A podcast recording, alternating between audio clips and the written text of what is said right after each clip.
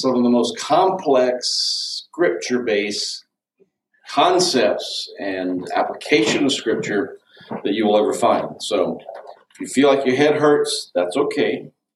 God will help it to not hurt.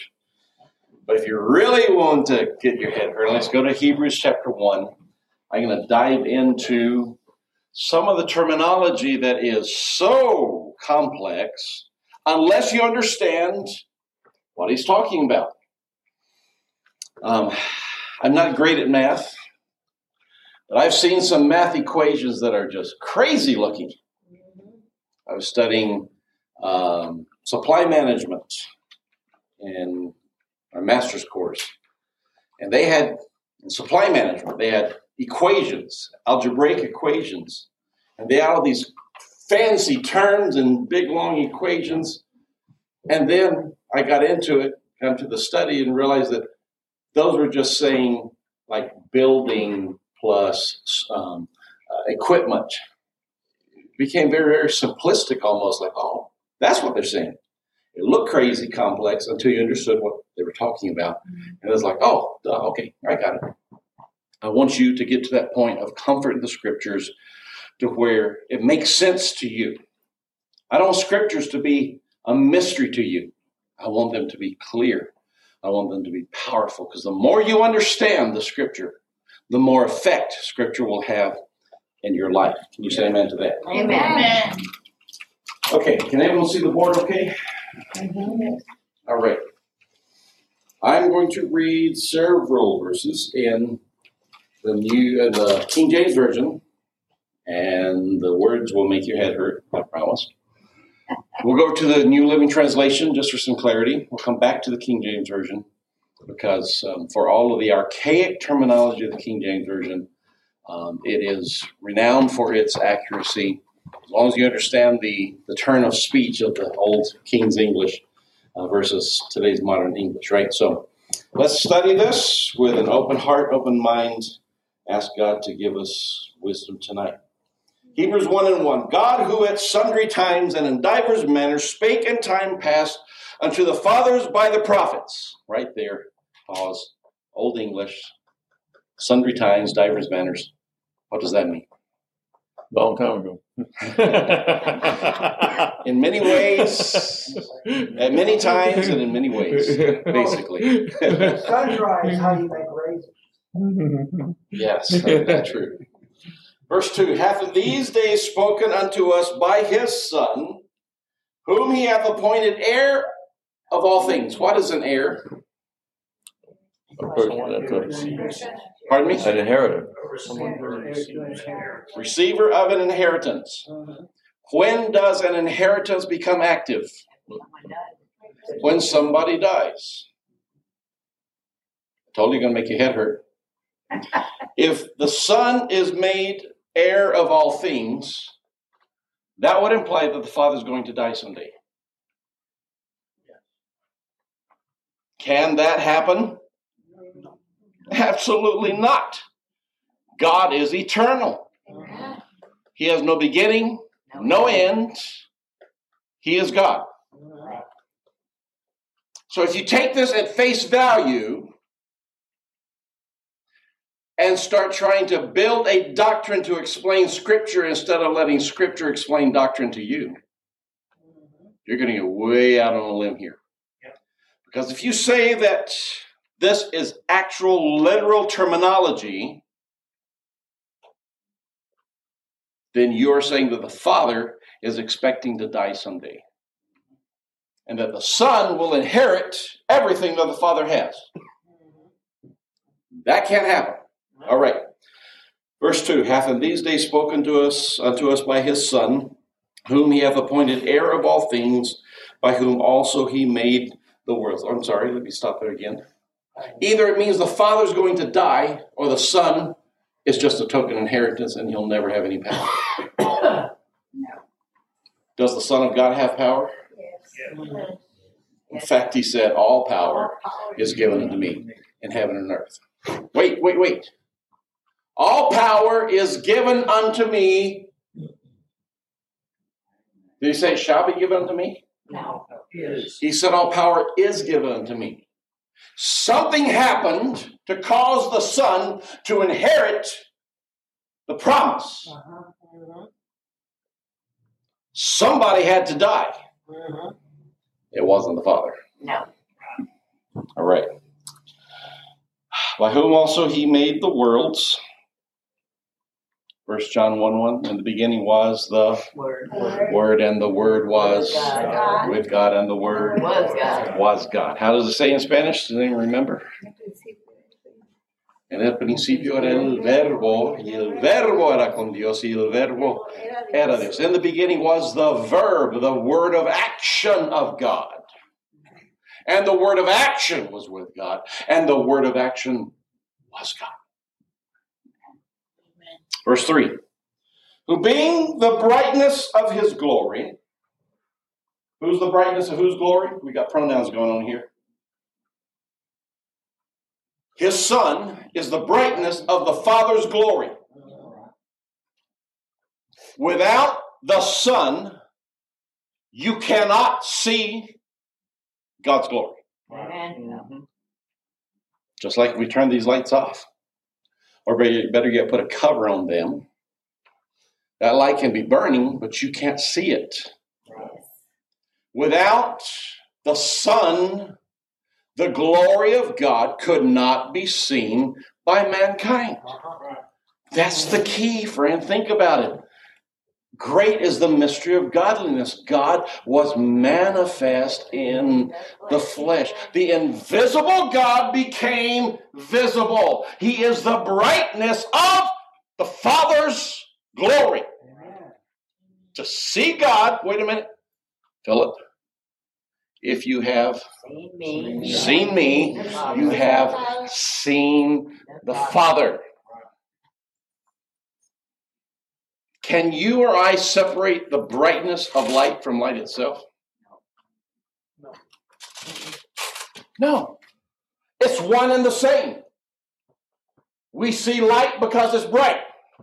There are some lights that we can't see, and a spectrum, color spectrum that we can't see.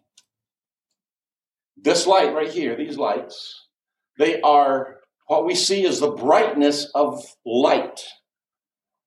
Okay? You cannot separate light from brightness. The brightness of the light is the light itself. You cannot separate the Son of God from God Himself. Jesus is the visible brightness of the light of the glory of God.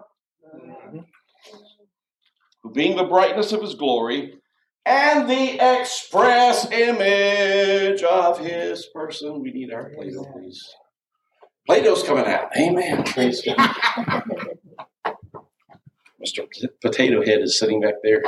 What Yes, is that first word written before spirit in the middle? I can't make out that word.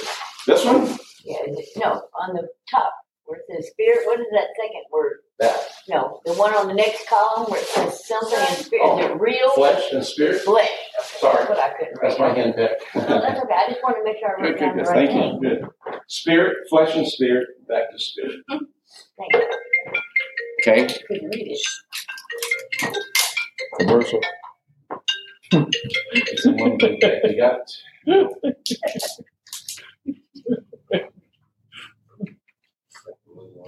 Yeah, look.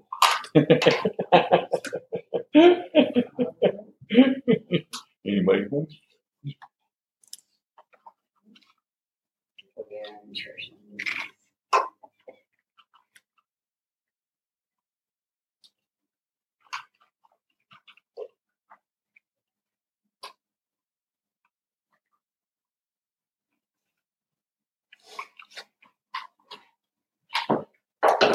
Want? Play-Doh, Play-Doh. Do we have Play-Doh?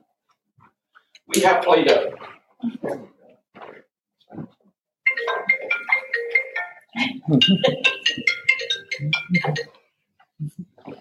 We have Play-Doh. What is Play-Doh good for? The mess. Refresh. Play-Doh is good for molding something, yes? The other term for this is usually called modeling clay or something to that effect. Yeah. This is not technically modeling clay, but you get the idea. It is used to make images of something or just to play and have fun, right? We did this before. Let's do it again.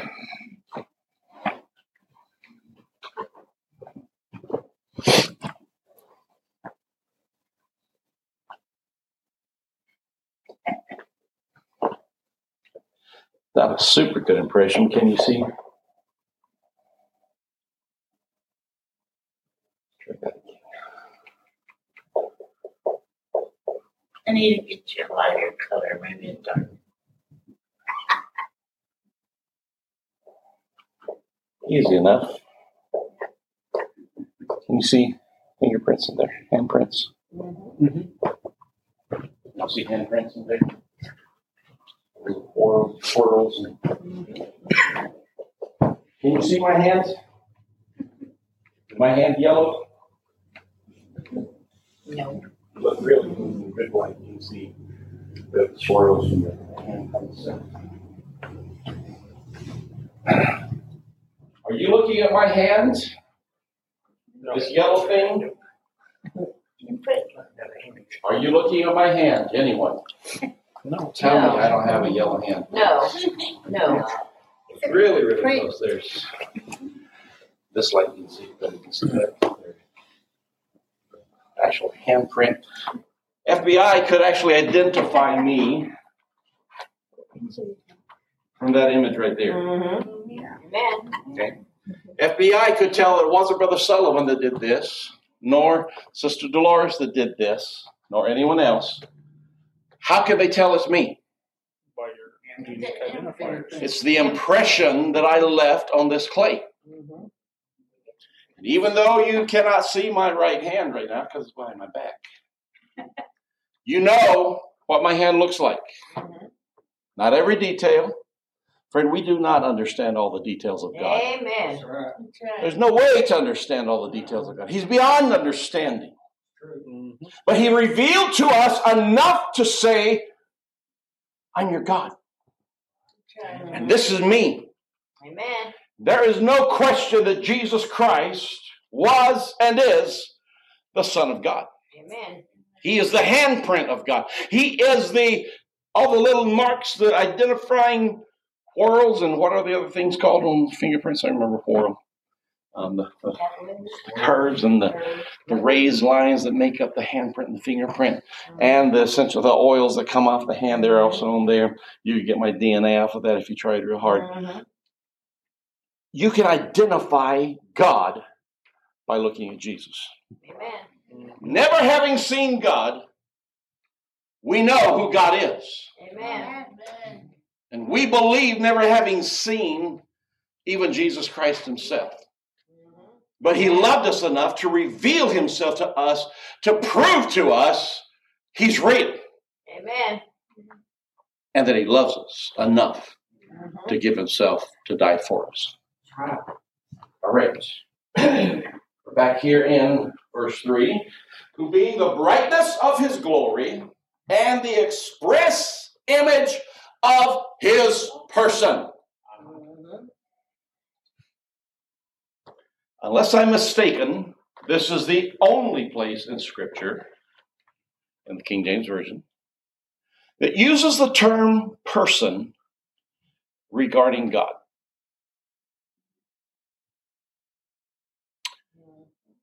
Now, one thing I will insist on, and I am very serious about this. When we talk about the Bible and when we talk about God, I want us to use the Scripture. Amen. Encyclopedias are great references. Dictionaries are fun to go and look up words and meanings. But when it comes to doctrine, when it comes to teaching, we need to stick to the scriptures. Amen. Now, if you're explaining algebra to a four year old, can you give them all the details? No. No. Are they going to understand it? No. No. No. Is it okay to take an abstract concept like algebra and illustrate it with slices of an apple, pieces of an orange, Mhm. and help a child understand the concepts of math without going into technical terms? Is it okay to do that? Mhm. On the day of Pentecost, when Peter was preaching to the Jews, and he took them back to the prophets, and he led them forward to Jesus Christ, and he ended up with that powerful, You have crucified the Lord of glory. They were pricked in their hearts, says the Old English. They were smitten in their conscience. And they said, Men and brethren, What shall we do? what shall we do?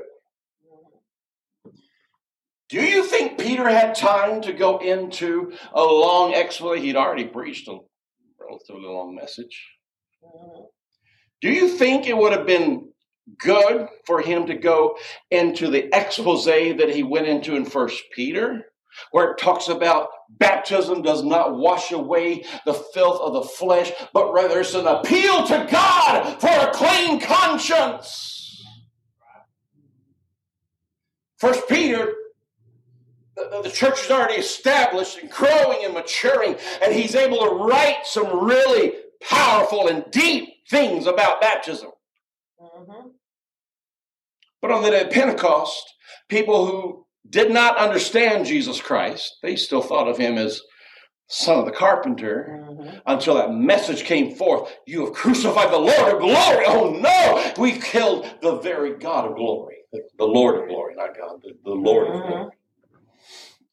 Now they're in this position of repentance. That they're feeling bad in their hearts for what they've done. They want to avoid the wrath of God. They don't need a 40 page expose of what baptism means. Amen. They said, Men and brethren, what shall we do? We are ready to obey the word of God. Just tell us what to do. Uh-huh. Then Peter said unto them, Repent. and Repent. be baptized. And be baptized, every one of you, In the name in the name of of Jesus Christ for The remission of sins. the remission of sins, and you shall receive the gift of the Holy Ghost. For the promises unto you and to your children and unto all that are far off, even as many as the Lord our God shall call. Amen. Dot, dot, dot. And with these and many other words, he exhorted them, saying, Save yourselves from this untoward generation. Right. There was a lot more to the preaching, but that's what jumped out, and that's what God recorded in Scripture. That's what was necessary to do. Amen. So it's okay to simplify terms. Mm-hmm. It's okay to use descriptors. If I preach repentance to you, I don't have to go into the 30 different words in Hebrew and Aramaic and Greek that talk about, there's more than 30, that talk about what repentance means. It means the missing the mark. It, it means turning away from your sin. It means feeling sorrow. It means so many things, different little nuances mm-hmm. depending on the word that you. He didn't have to go into all that. It's okay to say, give your life to God. To someone who knows nothing about the scripture. What do I need to do? You need to give your life to the Lord. Okay, I'm ready. But you better be able to back it up. The scripture. That's the key. Amen. Men and brethren, what shall we do? He didn't go into all the deepness of Scripture, but he gave them crisp and precise commandments, and he told them what they needed to do to achieve the grace of God in their lives. Mm-hmm. Amen. So if you are witnessing to somebody, you don't have to pull out a theological reference and go into a 40 hour long Bible study. If the Holy Ghost is gripping their heart, talk to them like a friend to a friend until they get to that point. What do I need to do? That's right. Repent. Mhm. Be baptized in Jesus' name. Be filled with the Holy Ghost. I'll teach you what all that means later. You don't have to understand it. You just have to have enough faith to accept it and to obey. And then I'll teach you. Amen. Mhm. Then I'll teach you. If we use terms, let's be scriptural. Please, Amen. let's stick to the Word of God. A lot of really smart people out there, a lot smarter than I ever will be. But you know what? The Scripture was not given by private interpretation. Amen. That's right. It's the Word of God. Mhm. We need to stick to the Word of God Amen. to explain these things. Mhm. I'm not going to pull out dictionaries. I'm not going to pull out references. I'm going to keep hearing hand the word. Fair enough? Amen. Amen. Who being the brightness of his glory and the express image of his person, the Son is the express image of the person of God. Mhm. Anyone do a Google search? You can if you want to use technology there. Break my own rule. Is there any other place in Scripture that refers to the person of God in those words? It took about 80 years before people started mm, putting together explanations, so they thought were explanations, Mhm. for what it meant to be the person of God. The apostles had to die before new definitions or new terms could be introduced. Because you see, the apostles held firmly to the original doctrine. Jude said the doctrine was given once unto the saints, and we must be willing to contend for the faith. That's how much it meant to them. The apostles, those who walked with the Lord Jesus Christ, those who were in that early church uh, council uh, that, that, uh, that, that led the, the development of the understanding of doctrine of the grace of God. These men uh, said, We will fight for this doctrine. We will hold to the doctrine which was delivered once to the saints. Amen. Amen. Hallelujah. It took their deaths before other things could come into the church. Mhm. Amen. Think about that. What does person imply? Help me out. Individual being. Pardon me? An individual being. An individual being, yes? Is that a spirit? If someone meets an apparition, do they say, I just saw a person? Or do they say, I just saw Ghost. a, a ghost? A ghost, a spirit, has neither what? Flesh Nor bone. bone. Flesh nor bones. They just don't have it. A person is a physical entity.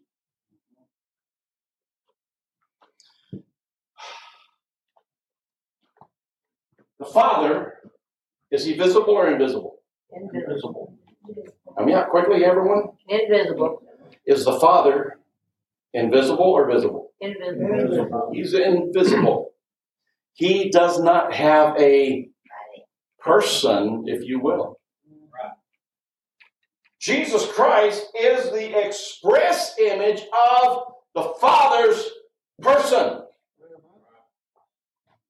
When you start separating them, is where the confusion comes in. Amen. Mhm. Now, if you want to simplify it and stipulate that person means entity, I'll take that.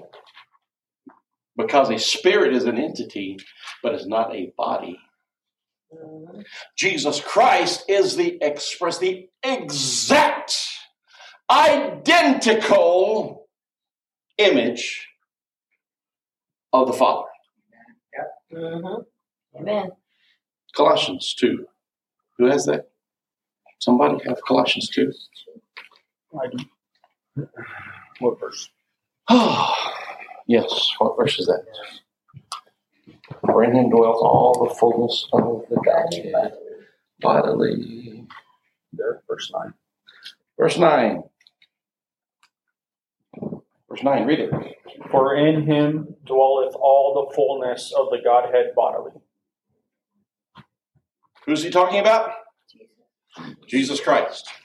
In Jesus Christ, in him, dwells what? All the fullness, All the fullness of what? Godhead, Of the Godhead bodily. bodily. How many times is the word Godhead used in the scriptures? Pop quiz. Precisely three times.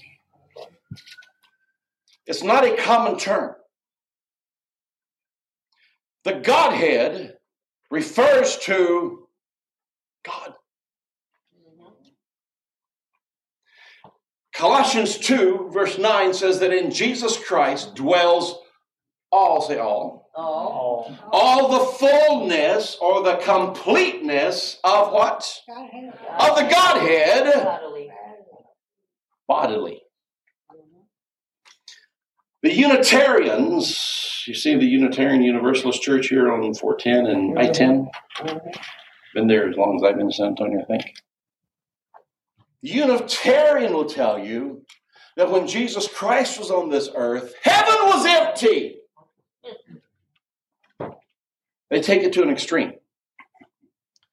They take Colossians 2 and 9 to say that when God was in Christ, reconciling the world to himself, that the heavens were empty.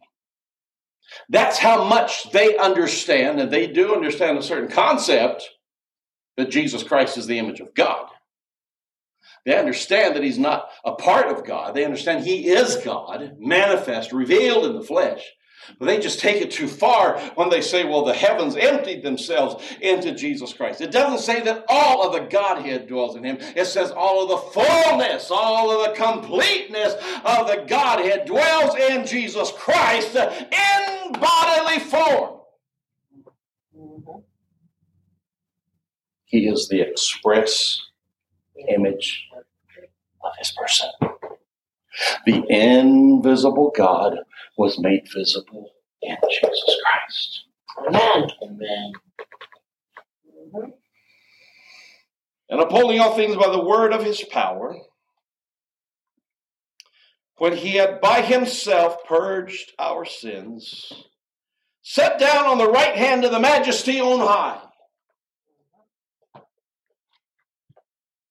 Who's the majesty? Who's the majesty? God. God. God.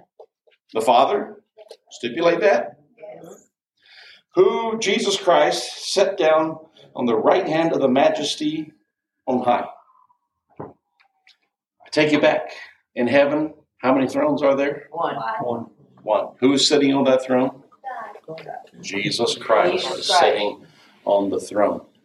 If you are literally saying that Jesus Christ literally sat down, scoot over at the right hand of somebody, that's me and that's. Raise your hand. Oh, that's two of us. And unless they're squeezing on the throne, there's only one throne, only one sitting on the throne, that is Jesus Christ. So, Uh-huh. Amen. we've identified problems here. We've identified that if you take this just plain, straight up literal terms, that the Father is going to die, or that the Son is just a figurehead and he's never going to have power because the Father's not going to die. Can't have it both ways. If Jesus Christ is the heir, it implies that the Father is going to pass an inheritance to him. An inheritance happens typically After to death. So you've got to understand that this is speaking symbolically. It is speaking of the roles that we talked about.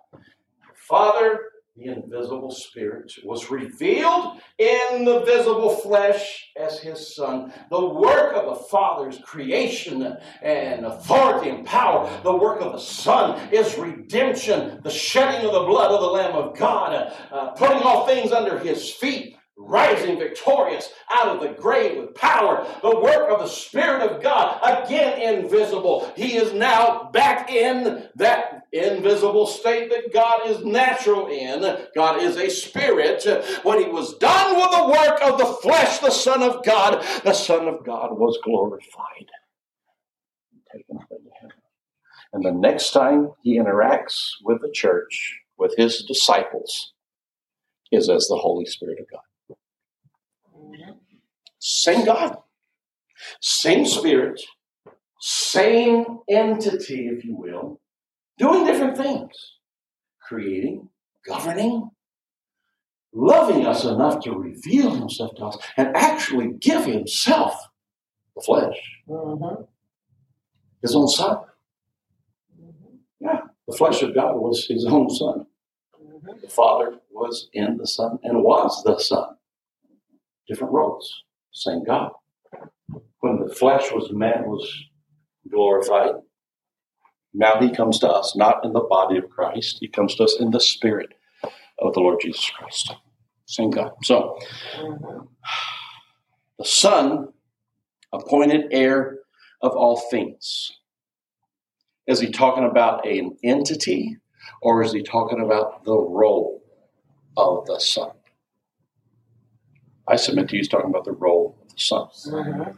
Because, friend, redemption is the story that God has for mankind. Amen. Amen. That's the end game. Hallelujah. That is what God did all this for, is to Mhm. redeem us from our sins. Amen. And he poured all of his power and glory and majesty into the work of the cross. Mhm. Amen. Amen. Amen. Mm-hmm. Therefore, the role of the Son, the redemptive work of God, inherits all the power and all the glory. Mhm. And when he's all done, when he had by himself purged our sins, he sat down at the right hand of the majesty on high. Again, if we're speaking literally, then there's got to be two thrones or a throne big enough to hold two. And doesn't talk about two, talks about one throne. It's not hard to understand figures of speech, folks. Right hand man, old term, not a sexist term. That's applied to women as well as men, right? Mm-hmm. He's my right hand man. What does that mean?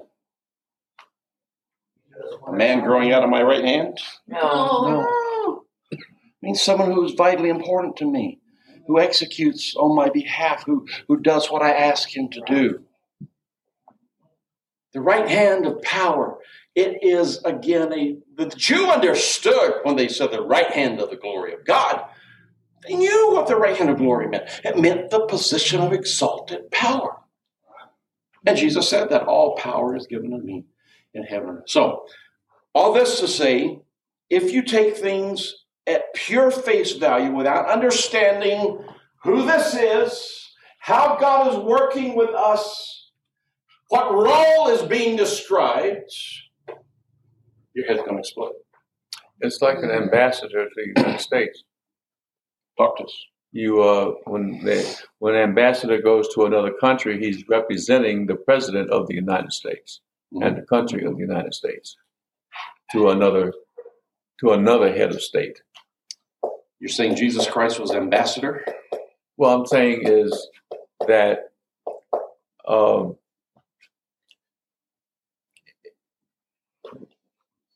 in a, you could say that in a sense, you could use that term. I'm we saying are, we not are ambassadors of Christ. Yes, Christ is not the ambassador Right. of God. He is God. he is God. I know where you're going with that. Though. Yeah. He's the helping us see something we can't Yeah, see. Right? yeah. Right. So when, Okay. Anyone ever remember the story of Sleepy Hollow? Yeah. the legend of Sleepy Hollow. Legend to Sleepy Hollow. Try not to. It's a pretty Not horrible story. There's a better one. It's called The Invisible Man. oh yeah. How about The Invisible Man? You remember The Invisible Man? Mhm. What was the story premise of The Invisible Man? The only way you could see him, he had some clothes on. If he had clothes on, you could see his shape, you couldn't see his face, just a hat on the head, Mhm. and no hands coming out of the sleeves. But you could see this thing walking around because they had shirts and pants and coat on, right? Yep. Not to trivialize God. That's exactly how you can understand it. It wasn't two different gods. It was the same God, invisible, that dressed himself in clothes, clothing of flesh, so that we could see him. And when it was done with the flesh, what happened to the flesh? It was glorified. And he ascended up into heaven. And he is, again, as he always has been, God. So, the body of flesh of Jesus Christ are the clothes of the invisible man. The clothes don't make a shape, they conform to the shape, Mhm. right? Mhm. You could see the invisible man walk in here. You wouldn't think it was a horse. Mhm. You would think it was a man Mhm. because the clothes conform to the shape of that invisible man. Jesus Christ is the visible part of the invisible God. And he came, he showed us his glory. Again, remember, he's the brightness of his glory. You can't see the glory of God without seeing Jesus Christ. He's the visible part of God to us. Mhm. But understand that God is not just a temporary thing. That, that's where some people go astray as well. Remember that fancy word for temporary manifestations of God in human form? Mhm. Anyone remember that word? Theophany? There you go. Thank you. A plus. Theophany. That's a word that we came up with, human beings came up with to Mhm. explain that. Uh, God has many times revealed himself in human form. Yes. Mhm. Uh, Abraham, Lot, Sodom, Gomorrah, that era, God revealed himself in a human form that could walk, talk, eat. But did that human form persist? No. And did that was that human form born? No. God said, poof. I'm now a man for a few minutes. Mhm. The huge difference here, you've got to embrace this. Jesus Christ is not a theophany. He's not a temporary manifestation of God. He is the only begotten of the Father, Mhm. full of grace And truth. Amen. And that's what makes Jesus Christ different from any other temporary manifestation. This was not a temporary manifestation. This was God causing life to be born in a virgin. That virgin brought forth a son. They called his name Jesus. Mhm. And it was God and man, flesh and spirit. The visible part of the invisible God. Amen. And just as importantly as being visible to us is the fact that the flesh could die. Mhm. Otherwise, there would be no Lamb of God.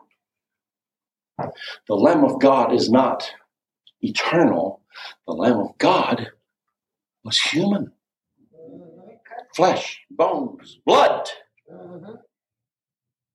When the sacrifice was complete, Mary, don't touch me. Not yet ascended to the Father. Mhm. when the work was completed, when the blood was sprinkled before the holiness of God, the work of the Son. Be careful that the work of the Son was not done. The redemptive work of the Son was done. Mhm. The Son's work will remain to the scripture you were talking about, 1 Corinthians chapter 15, where it says that at the end, when it's all said and done, the Son will give all things back to the Father. Go there. Slide that, Sean. First Corinthians fifteen.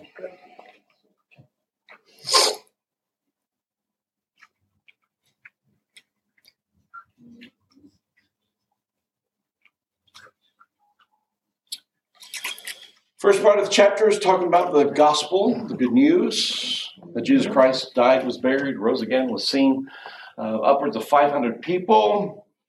Then he goes into a strong, strong promise about our resurrection, just like Christ was resurrected. We will be resurrected someday. Thank God for that. Amen. Um, we're in 1 Corinthians 15, going down to.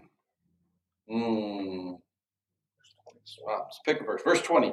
But now is Christ risen from the dead and become the firstfruits of them that slept. For since by man came death, by man also came the resurrection of the dead. By man? By what man came death? Adam. Adam, also known as the first Adam. Mhm. Who is the second Adam? Jesus. Christ. Jesus Christ. Death came by the first Adam. Resurrection came by the second Adam. Praise God. Amen. Jesus Christ came to undo the damage of sin. Amen. Verse 22 For as in Adam all die, even so in Christ shall all be made alive. Oh, what a powerful, Yes, glorious amen. promise. Amen. Verse 23 But every man in his own order. Christ the first fruits, afterward, they that are Christ at his coming. He's just saying, hey, Christ mm-hmm. had to resurrect first by his own power, destroy the power of death. Now we can participate in that. At his coming, mm-hmm. we'll also be resurrected with Christ. Amen. Verse 24, oh, here we go. Ready? Let's read verse 23 again. But every man in his own order, Christ the firstfruits, afterward they that are Christ at his coming. Next verse. Then cometh the end. We see clearly described the work of the Son until the coming of our Lord Jesus Christ, when we will be resurrected with Christ through the power of God's resurrection. And then comes the end. The end of what? The end of the work of the Son. Mhm. Because, right after the rapture of the church, Amen. prophecy does not show people preaching Acts 2.38 Amen. after the rapture of the church. That's right. After the rapture of the church, those who are saved under a different dispensation, different way of God dealing with mankind, you see some that receive the mark of God in their forehead versus the mark of the beast, but almost invariably they end in martyrdom. Whole different time. You don't want to be here during that time. Trust me. No. No. You want to be with Christ in glory. Amen. Amen. Then cometh the end when he, Christ, shall have delivered up the kingdom to God. Hold on. We just sang the song, First Timothy. Now unto the King, Eternal. help me out, the King, Eternal. eternal, immortal, invisible, the only wise God, be honor and glory for how long? Ever. forever and ever. Amen. To be a king, you've got to have a throne. Mhm. To be a king, you've got to have power and authority. Right. If the son gives up his power and authority, literally abdicates the throne, like they're hoping Prince Charles will do, he wouldn't be God anymore. Is it possible that Jesus Christ couldn't stop being God? Course not. This says, Then will the end come when he, Christ, shall have delivered up the kingdom to God, even the Father. It's not hard to understand, my friend. Hold on. Ready? Father, Spirit was made flesh in the Son. He came, He lived among us, we saw His glory. Glory is the only begotten of the Father, full of grace and truth. For God so loved the world that he gave his only begotten Son, that whosoever believes in him should not perish, but have everlasting life. It's the work of redemption. And when the work of redemption is completed, then the Son will deliver up the kingdom to God.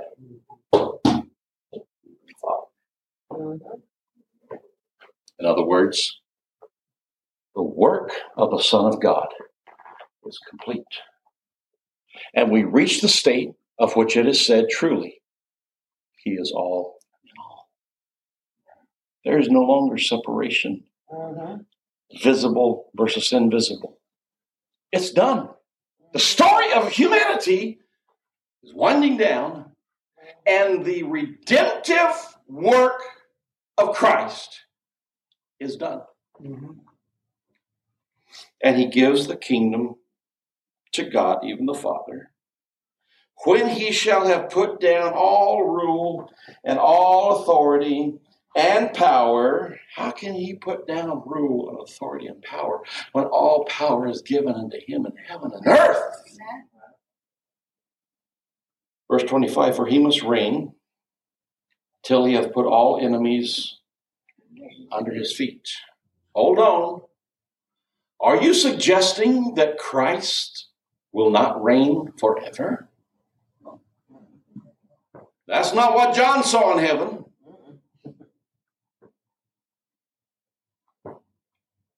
He's not talking about literally giving up his kingship, his power, his authority. It's talking about the work of the Son yielding back to the invisible Spirit of Almighty God. It's not that complicated. I'm done with the work of redemption. Now we're moving into a new phase. Mm-hmm. Heaven's going to melt with fervent heat. New heavens, new earth. What God has planned, eye has not seen, ear has not heard. Mm-hmm. It's how God deals with us, folks. Old Testament, invisible. New Testament, revealed in the flesh. Back to the Spirit. Thank God that He's given us a foretaste of glory divine, as the old hymn says. Amen. By the Spirit of God. It says that He has given us a down payment. What is earnest money? When you're buying a house, what is earnest money?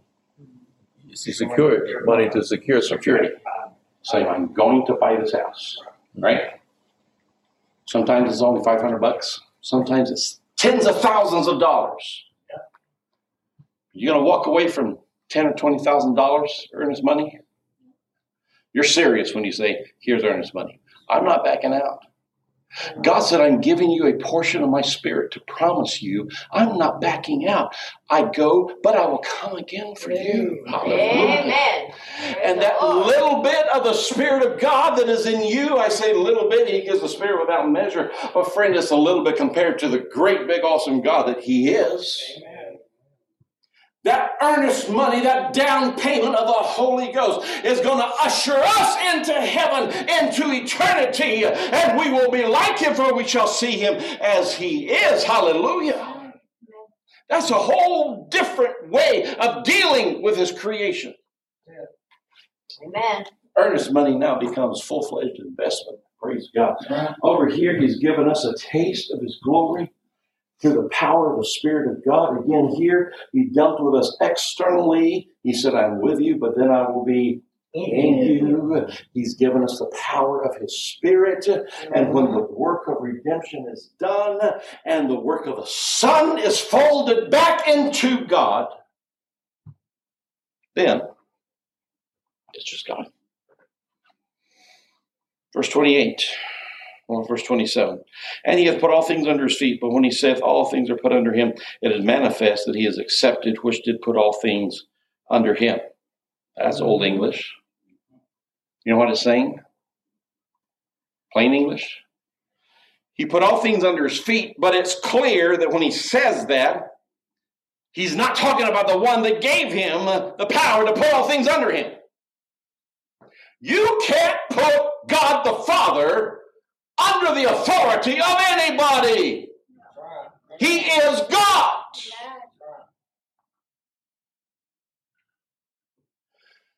And friend, if you have three co equal parts of God, how can one subject himself to the authority of the other? You're no longer God if you subject yourself to the authority, friend. He's talking about the fact, the work of the Son of God. All power is given unto me in heaven and in earth, friend. God poured his power into redemption. He went all in on the concept of redemption. Amen. But when redemption is done, the work of the Son is done. And it goes back simply to God being mm-hmm. God in all things.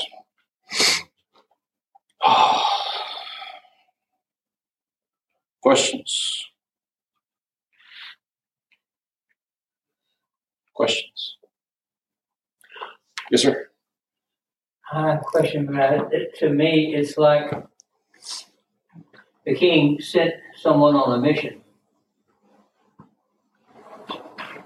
And to do that mission, he had to have supernatural power.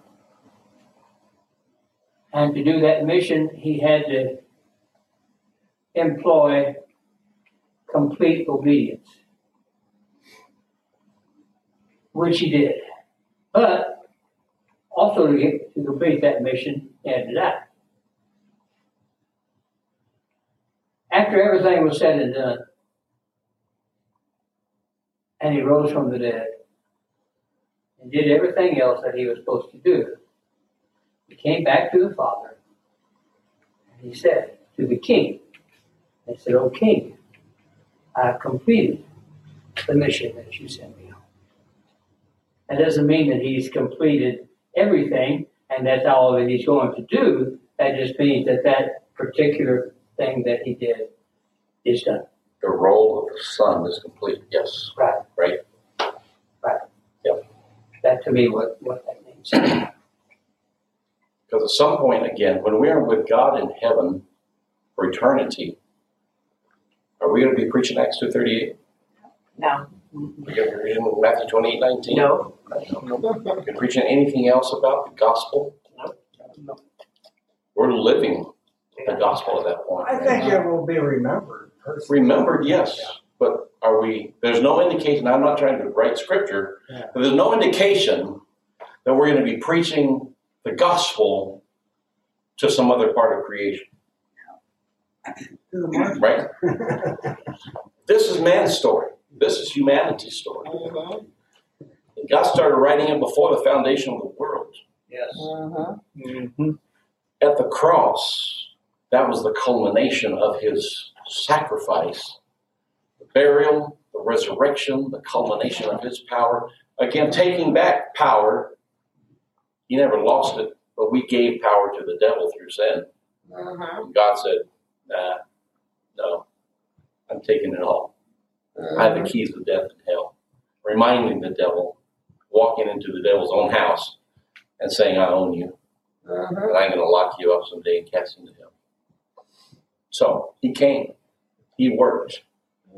When redemption is complete and we are with Christ in heaven, the story of redemption becomes the thing that got us to heaven and the testament, the everlasting testament of the amazing power, glory, and love of God to us. But the work is done. We're now in a different phase in heaven with Christ. Uh, a- little off the subject. Way off somewhat.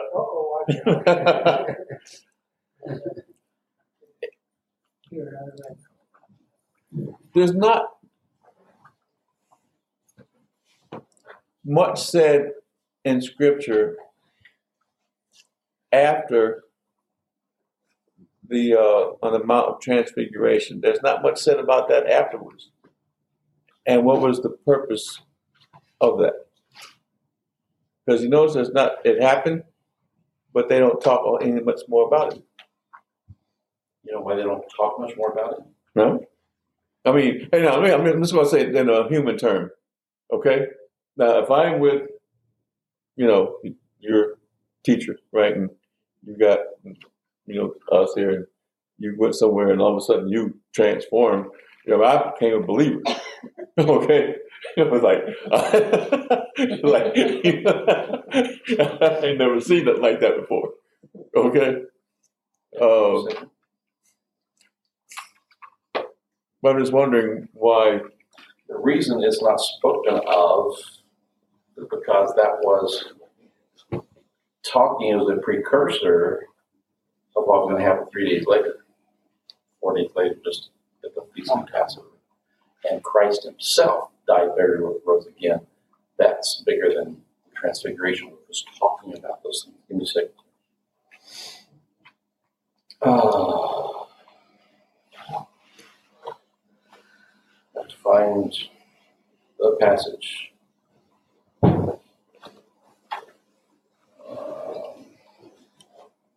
Someone find Mark nine, quickly, Mark nine. Who has, who will go Mark nine quickly? I got it. Jared. Someone else find Matthew seventeen, I'll do Matthew 17. Matthew seventeen, Brother Appling. Someone else find Luke nine, I'll get it. Sister Sullivan, Luke nine. Matthew, Matthew seventeen, Mark nine, Luke Matthew nine. 17, Matthew 17, Matthew's, Mark nine, what verse? I mean, what, uh, yeah, what verse? What? Hold on. of those guys. I get- I don't want to read all thirteen verses, just for the sake of time, just give me a second. Matthew's, what? Hold on. Matthew seventeen. 17. Okay.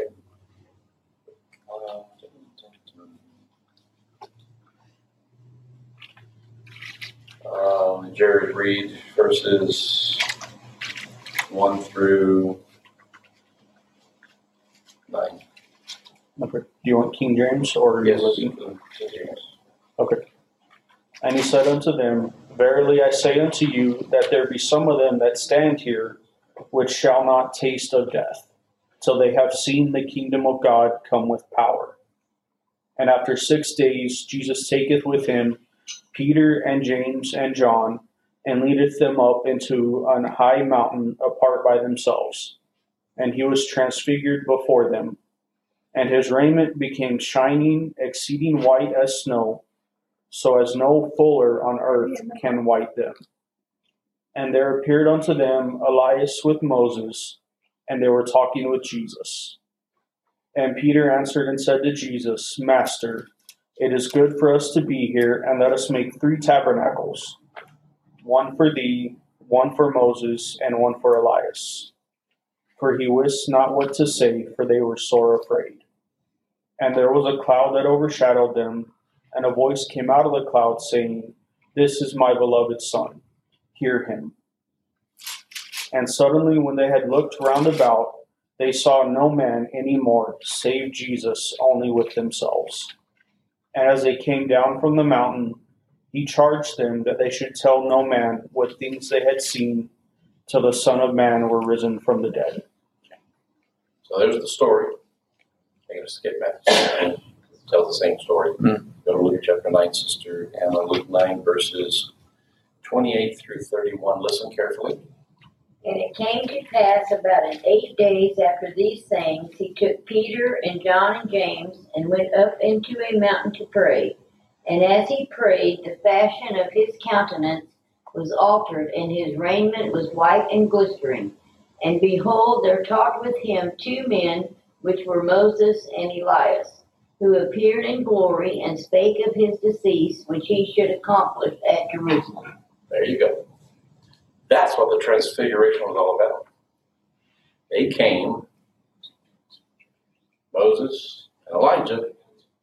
What are these two men? What do they have in common? They were both taken out. No, What do Moses and Elijah have in common? Being, well, prophets. It's a big thing that they share in common. Who they see. Didn't see death. Didn't see death. Neither of them died. Well, Moses died, was carried away by the hand of God. Elijah was Carried- carried up carried into heaven, right? So God took care of them at their moment of death or translation up into heaven. Very important. Yes, prophets. Yes, the, the lawgivers. Yes, um, so many things they do share in the kingdom of God. But God chose for the spirit of Moses and Elijah. Remember, God holds our spirits when we die, dust to dust, and the spirit returns to God who gave it. God holds us in his hand. And he allowed Moses and Elijah to come and appear on that mountain with Christ. And Christ was transfigured. This was a foretaste of what John would see on the Isle of Patmos after the glorification of Christ. Right? Mm-hmm. This was a foretelling, and I believe it was for James, Peter, and John's sake, just like the baptism of Jesus was for John's sake, nobody else's. When they appeared, these three men, if you will, transfigured, glistering, white, shining, whiter than any fuller the, the wash person, right? The, the soap and the beating, the, the cleansing. No one can make robes that white. And they spake of his decease, which he should accomplish at Jerusalem. Elijah and Moses and Jesus talked about the hill called Golgotha and everything that would happen. Jesus already knew what was going to happen. That's why he was able to pray, not my will, but thine. That's in Luke what? Luke chapter 9, Uh-huh.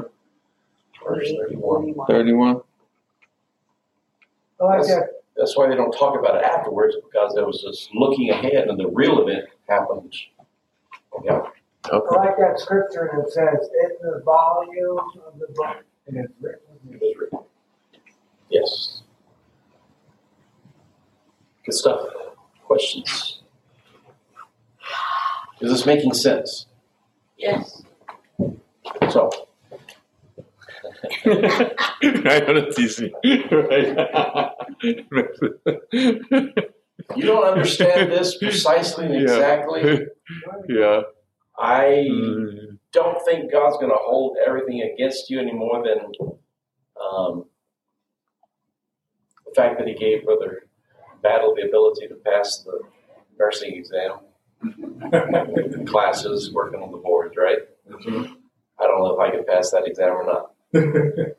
There are some things that people that have advanced understandings and knowledge, and us, some of us don't have those things. That's fine. What does matter is that you believe. How many gods are there? One. One. You believe that God is one, you do well. Devils also believe, and they tremble. Hear, O Israel, the Lord our God is one Lord. You've got to believe one God. Now, I do believe that you must recognize God for who He is. And I believe that you must recognize that God came in the flesh, revealed Himself to us, Amen. Mhm. loved us, lived with us and for us, and died for us, and rose again. Amen. I believe that you have to obey the gospel death, burial, resurrection. Yes. I believe that you need to understand that it's the same God.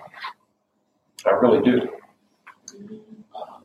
And I pray that your understanding grows as you learn more about Christ so that you can understand these things.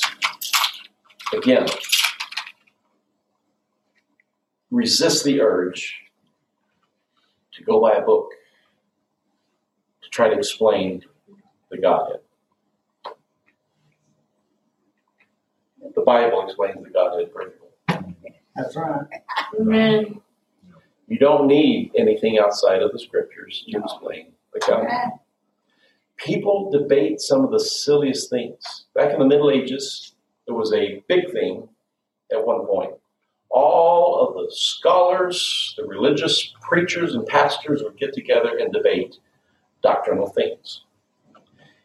If you can imagine, Elder Smith, Brother Finger, Appling, me, Brother Pastor Scamilla, all sitting around, be very spiritual.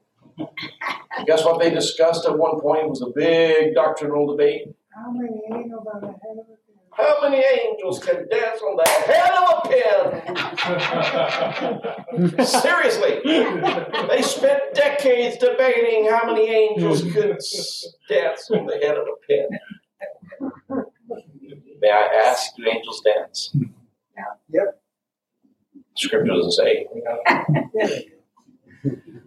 May I ask, why would an angel want to dance on the head of a pin?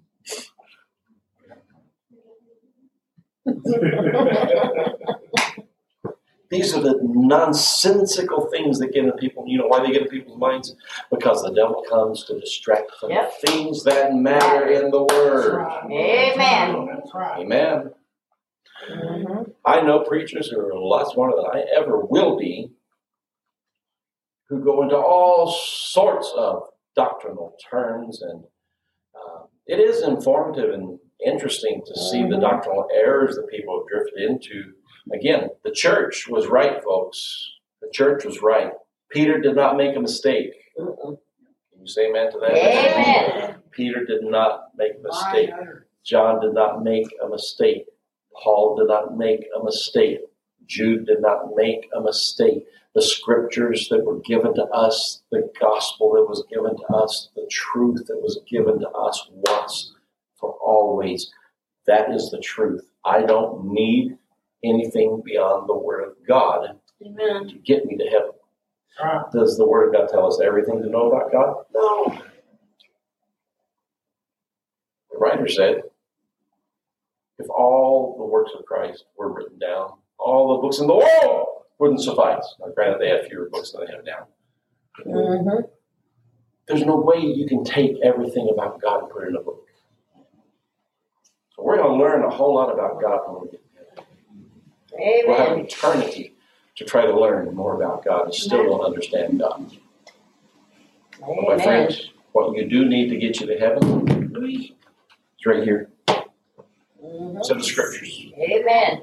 What you need for forgiveness of sins, it's right here in the scriptures. Mhm. What you need for resurrection from the dead, right here in the scriptures. Amen. Amen. Amen. What you need to teach you how to live a holy life, Amen. right here in the scriptures. Amen. A lot of good books, a lot of good references. Friend, you can get wound up in all sorts of error. I did a quick Google search and my heart hurt to see people. I don't use the word blathering, but they were blathering, trying to explain God, not using the scripture to do it. Like people go to the scripture. That's not what the scripture says Uh-huh. just go to the scriptures. Mhm. And if you're going to use terms, terminology, uh, euphemisms, um, what's the word I'm looking for? Something easy to understand for somebody that doesn't understand God, uh, that's fine to a certain extent. But you've got to be prepared to follow it up with scripture. Mhm. We're discussing, we had a luncheon the other day, some, uh, it was more of a ministerial focused luncheon. And I challenge folks, when we, when people use the term accept the Lord as your Savior, Mhm. that's a very common term, is it not? Yep. Oh, yeah. Can you tell me one place in Scripture where it says accept the Lord as your personal Savior? Nope. It's not there. Not there. There's some terms that allude to accepting Him, which, if you understand the concept, means you're accepting His role as your Lord and Savior. It's not about repeating some words and shaking pastor's hand. It's That's right. accepting God's role in your life. And friend, when those words are used, it's followed up with action. Right. And also, where do they have the sinner's prayer? I've heard a lot of people, preachers will say, just come up and repeat this sinner's prayer and you're saved. I've never heard where it says you gotta learn a sinner's prayer to be saved. A sinner's prayer is not in the Bible. like a That's that's a that's what I'm talking about. One of those easy to understand oh, Yeah. things, right? That's the get out of jail free card. It's Yeah. easier to say pray the sinner's prayer than it is to say repent, and then someone says, well, what does it mean to repent? Yeah. Okay. So we give it this lightweight approach. The problem with that is people walk away all too often thinking Mhm. that's it. Yeah. Yeah. One more quick. Can we? Can we? It's nine o'clock, nine oh three. Can we go quickly? Uh, Acts chapter, is it ten? But it's on your, your point there. I'm gonna wrap that up.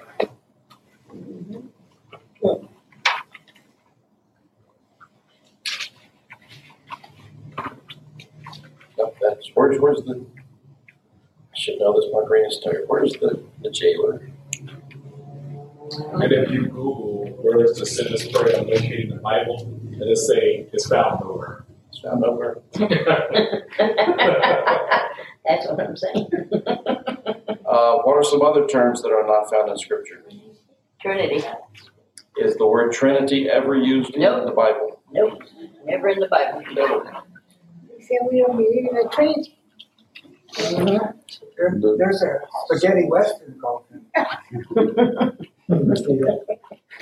Actually, the house that I live in, the floor plan is called the Trinity, but it's the Trinity River. That's so I go home every night. Bless me, Father, I've sinned. My brain. And just to say everything is it's not in the Bible that That's the another. whale 16. swallowed Jonah. They said it's not in the Bible I'm sorry? that the whale swallowed Jonah. well, it says a big fish. Technically, it doesn't say whale, it says big fish. That could be argued as a whale. The whale is a big fish. But yeah, yeah. Acts chapter 16. Go with me to Acts 16 quickly.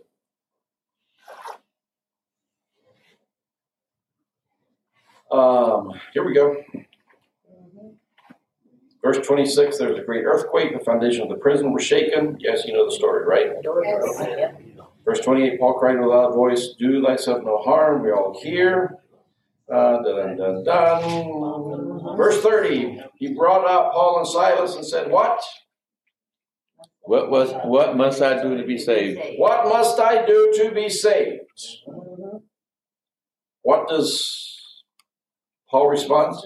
And they said, Believe on the Lord Jesus Christ, and thou shalt be saved in thy house.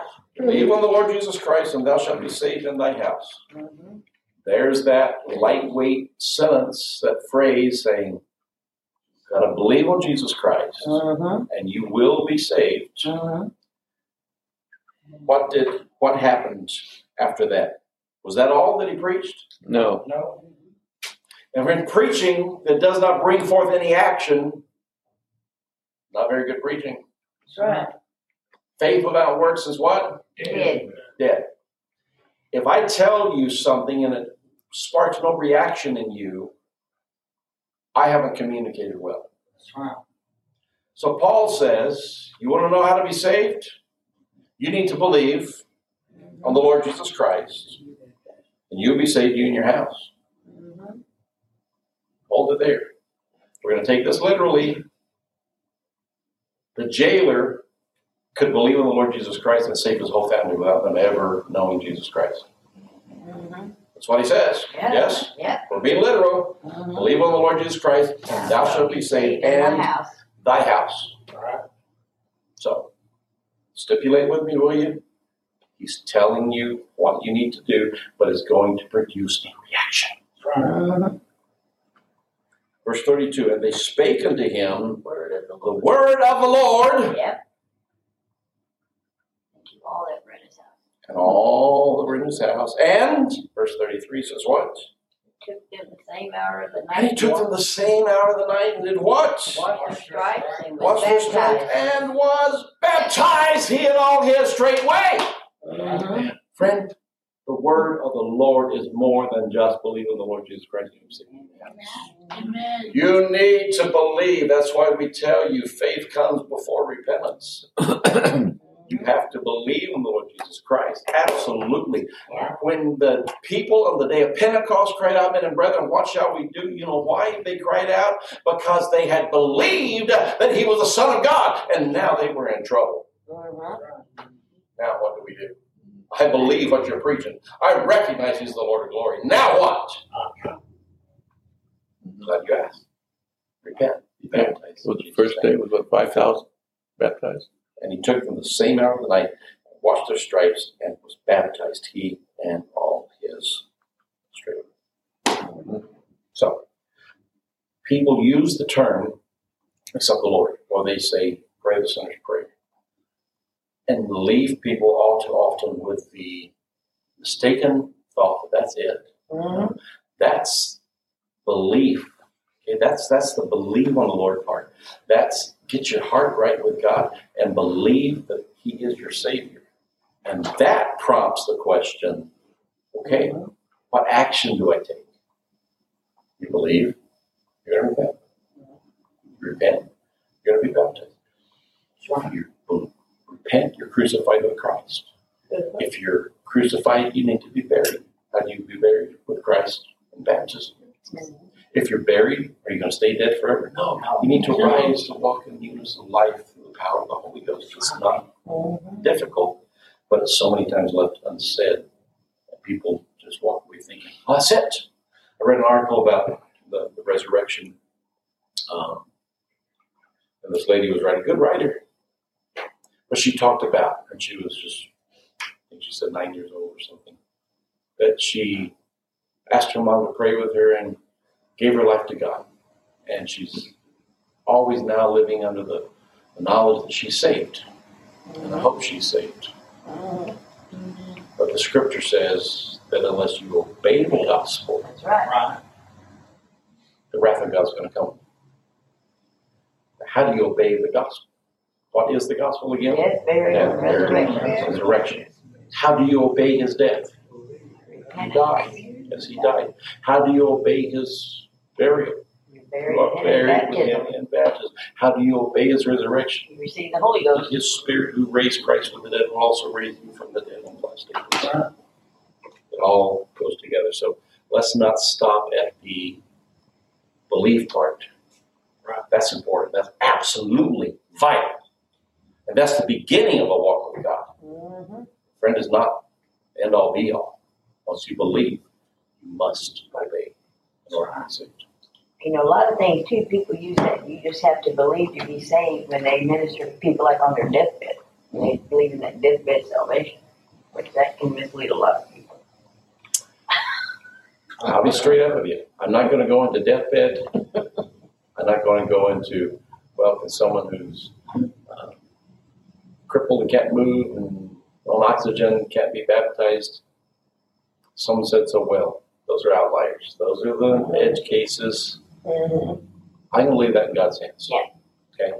All I can do is tell you what God said to me to tell you. Amen. I've been entrusted to preach the gospel of Jesus Christ. I have to tell you what he said, not what I think he meant, not what I hope he meant. Mhm. I'm going to tell you, I am that ambassador of So that Christ. makes sense. Right? That's the first I'm time the that one someone's that told me tells that. you that what makes he said. Pardon me? Right? That's the first time someone's told me that, that makes sense. Because I never knew what to do in those situations, because I didn't want to condemn people, or you didn't want to say, so, you know, but now I know what to, In God's you hands. just, it's in God's hands, you just have to tell them what the Yeah. Bible says, but you're not, you know. Well, I've led people to, to the Lord on their deathbed. And, uh, that's all you can do. Yeah, that's it. You hope it's stuck. I hope, I've heard people say that they're going to live their life however, however, and then they said, well, I'm going to be like the thief on the cross.